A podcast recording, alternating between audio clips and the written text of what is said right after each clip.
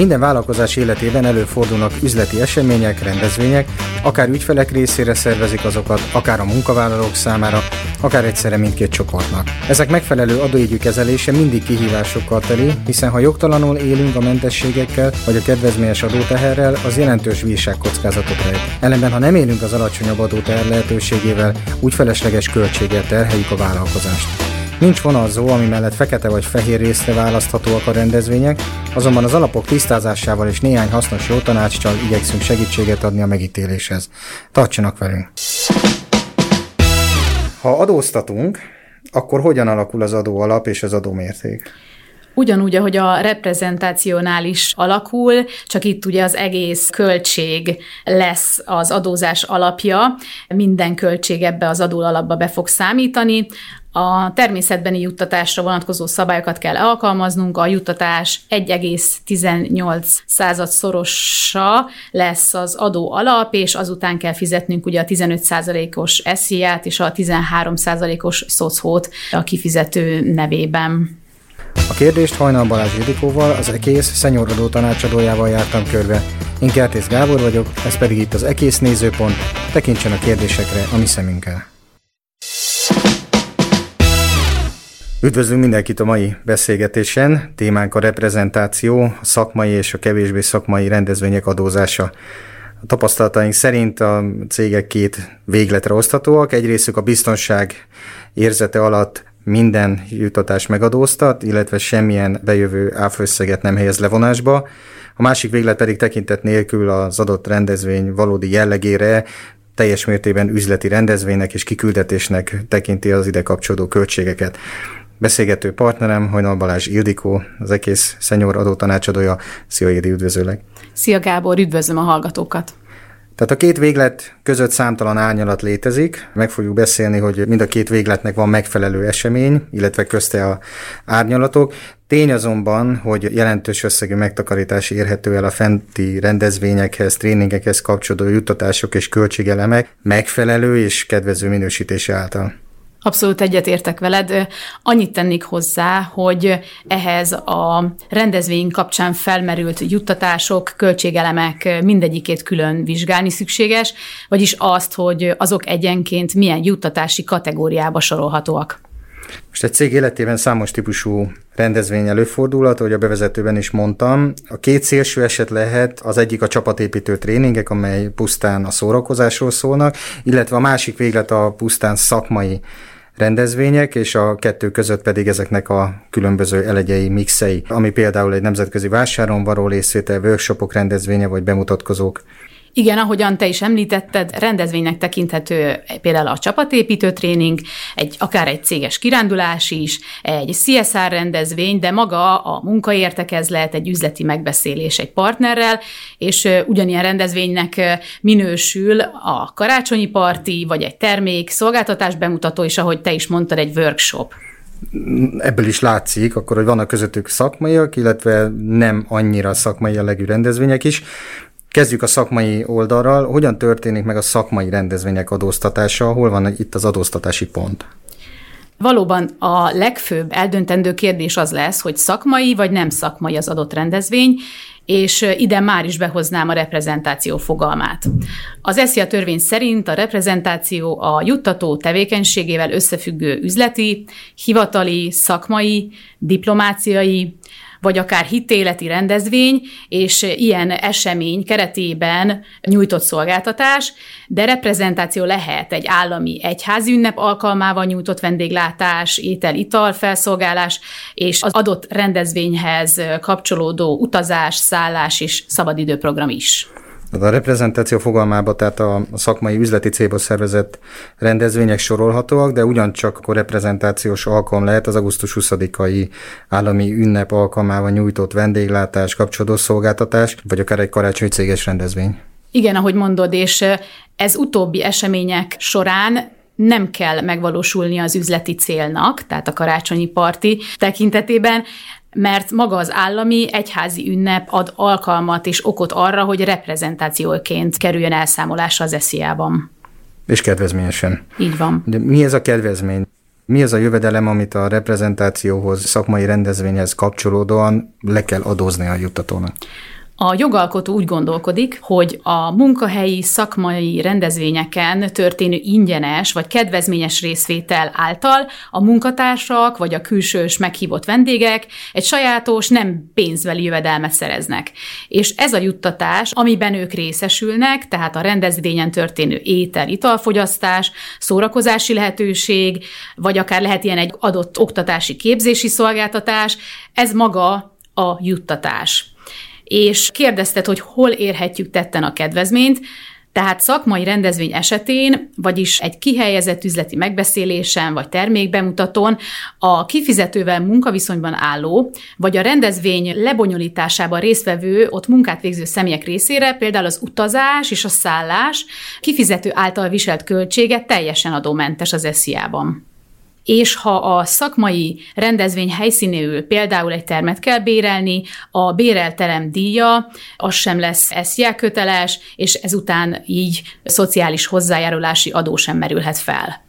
Ahogyan az enni szokott, nem minden tételre vonatkozik ez a százszázalékos kedvezmény, tehát mentesség. Biztosan vannak olyan költségek is, ugye, amelyekre nem vonatkozik, és fizetni kell utána valamilyen mértékű személyi jövedelemadót és szocot. Melyek ezek? Van sajnos ilyen, vagy nem sajnos, de ha van kedvezmény, akkor vannak persze olyan tételek is, amik nem kerülnek besorolásra ilyen kedvezményes elbírálás alá. Például a résztvevők résztvevő vendégek szállás és utazási költsége reprezentációnak minősül és adóköteles. Tehát nem a dolgozókról beszélünk, hanem a meghívott vendégekről. Az itt felszolgált étel és ital, függetlenül attól, hogy most ez egy üzleti vagy nem üzleti célú rendezvény, ez bizony adóköteles lesz, és nem beszéltünk még róla, de természetesen nem tilos egy szakmai rendezvénybe is becsempészni egy kis szabadidős programot, így az ezzel kapcsolatos költségek, például egy, egy sportprogram, vetélkedő díja, egy sportpálya, bérlés, bizony mind adókötelesek lesznek. Mi történik akkor, ha a céges rendezvény mégsem volt szakmai, a példaokáért tegyük fel, hogy kizárólag szórakozási célt szolgál, tehát például délelőtt során a dolgozók egy szabaduló szobában kutatták a gyanús jeleket, majd részt vettek egy közös ebéden, és délutánra sem maradt semmilyen szakmai feladat, hanem egy karaoke partival zárták a napot. Mi lenne ebbe az esetben az eljárás? Igen, az általad lefestett céges nap nem felel meg a reprezentáció fogalmának, mert már a célját, helyszínét, időtartamát tekintve is kizárólag vendéglátásról és a szórakozásról szól, és nem pedig hivatali szakmai üzleti eseményről. Itt mondtam, hogy kizárólag.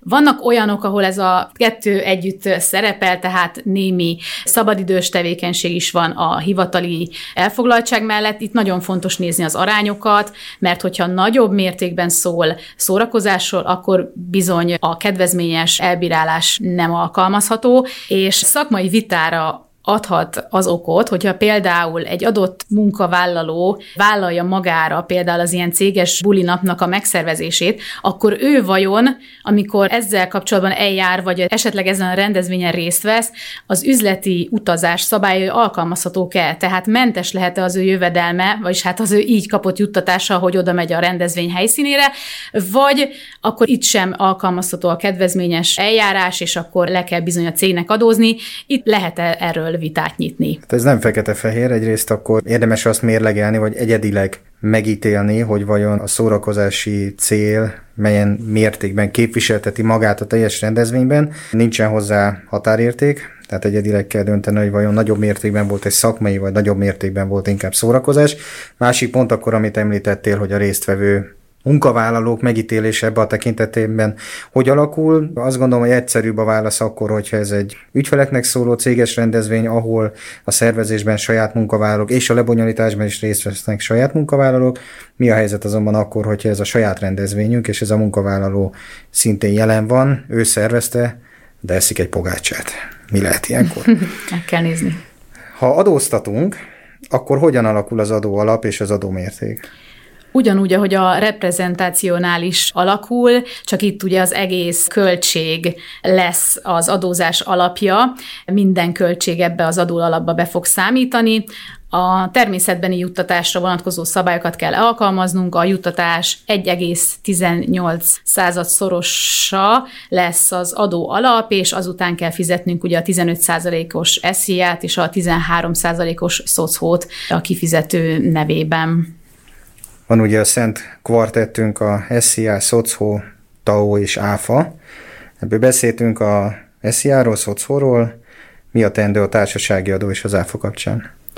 Az ÁFA-ban az ÁFA törvény általános rendelkezései alapján a reprezentációs és egyéb formában adott juttatásokon felmerülő bejövő input áfa levonható, amennyiben azt bizonyíthatóan áfa köteles tevékenységhez vette igénybe a cég, de figyelembe kell természetesen vennünk a levonási tiltásokat, vagyis az ételital, így a vendéglátóipari szolgáltatás, szórakozási célú szolgáltatások áfája ugye teljes körül levonási tiltás alá esik, ugye, uh-huh. hogyha az adott kifizető ezt ugye nem hárítja tovább, tehát hogy nála marad a költség. Igen. Társasági adó szempontjából pedig elismert költségnek minősül az alkalmazott, a vezető tisztségviselő, illetve azok közeli hozzátartozója részére személyi jellegű egyéb kifizetésként elszámolt összeg, és akkor így ugye ide sorolhatjuk a reprezentációt és az ahhoz kapcsolódó adókat is. Nagyon. Nagyon röviden zárásképp, ha meg tudnánk nézni a két szélső esetet, hogy akkor végül is a beszélgetésnek mi az az eredője, amit itt felállíthatunk. Van akkor költségek közt a példaokáért beszélünk terembérletről, étel, italfogyasztás, utazás, szállás és egy sportvárosnézés, szórakozás sort is említsünk, és akkor ÁFA, SZIA, SZOCHO és társasági adó tekintetében egy-egy mondatban össze tudnánk-e foglalni a két szélső esetet. Az egyik akkor az ügyfeleknek rendezett reprezentatív üzleti hivatali esemény, ahol az ügyfelek, üzleti partnerek vesznek részt, szakmai rész van, kifejezetten ez is a cél, egy bemutatkozó, egy workshop, és részt vesznek alkalmazottak a szervezés lebonyolításában. Igen, ilyen esetben tehát például a termet bérelünk, akkor az áfa levonható, az utazás, szállás áfája úgy gondoljuk, hogy szintén levonható, hogyha ez ugye üzleti célt szolgál, és az egyéb körülmények is fennállnak.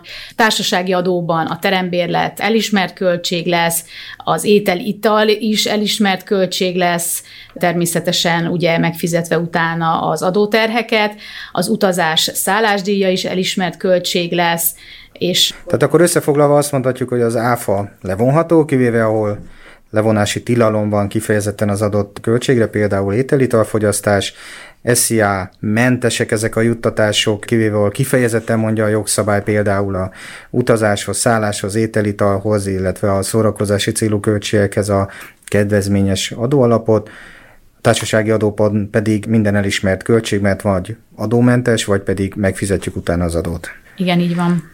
Ez volt tehát a jó hír, és akkor a másik véglet a csapatépítő játék, ahol nem hívunk meg ügyfeleket, nem terheljük a kollégákat szakmai prezentációval, csupán szórakozási célú a rendezvény, ebben az esetben hogy alakul ez a négy adó nem? Igen, ez esetben még ugye, ahogy említettem már, a terembérlet is SZIA alap lehet az ételital és az utazás szállás szolgáltatás mellett, társasági adóban, ugye mivel leadózott személyellegű ráfordításokról beszélünk, ez ugye elismert költség lesz, ebben nincs különbség. Áfában viszont nem levonható a buli helyszínéű szolgáló terembérletdíja sem, és ahogy mondtuk, a levonási tilalom alás ételital áfája, és itt ami különlegesség, hogy itt például az utazás szállásban felmerülő input áfa sem vonható le. Tehát a társasági adó az, ami mind a két esetben hasonlóan viselkedik, elismert költség, azonban jelen esetben akkor áfa egyáltalán nem levonható, legalábbis ebben a négy tipizált költségformában, amit felsoroltunk, terembérlet, ételital, utazás, szállás és a sportvárosnézés. Minden eszi alap, Úgyhogy... Igen, tehát különösen indokolt átnézni a könyvelést, mert ilyen szempontból, hogy milyen rendezvények merültek fel, illetve a háttérdokumentációt, hogy kivett rész, milyen juttatásokban részesültek a résztvevők, mert ez, ez a, a NAV-nál is mindig az ellenőrzés fókuszában áll, mivel ott vannak a könyvelésben az ehhez kapcsolódó tételek, könnyen megfoghatóak, azonosíthatóak, bekérhető a háttérdokumentáció, és hogyha nem igazolt egy rendezvények a szakmai volta, akkor bizony ezekkel a magasabb adóterhekkel számolni kell. Megnéztük tehát akkor a két végletet, ezek között számtalan variációt, megoldást, mixet generálhat a valós élet, mint ahogy beszéltük, nincsenek meghatározott exakt százalékértékek, hanem minden egyes esetet egyedileg kell megítélnünk, és az adózását egyedileg kell meghatározni. Javasoljuk mindenkinek, hogy vegye igénybe tanácsadó szolgáltatást. Foglalkozzanak ezzel, Vagy igen. foglalkozzanak legalább a kérdéssel, igen. igen. Köszönöm, Igdi. Köszönöm szépen.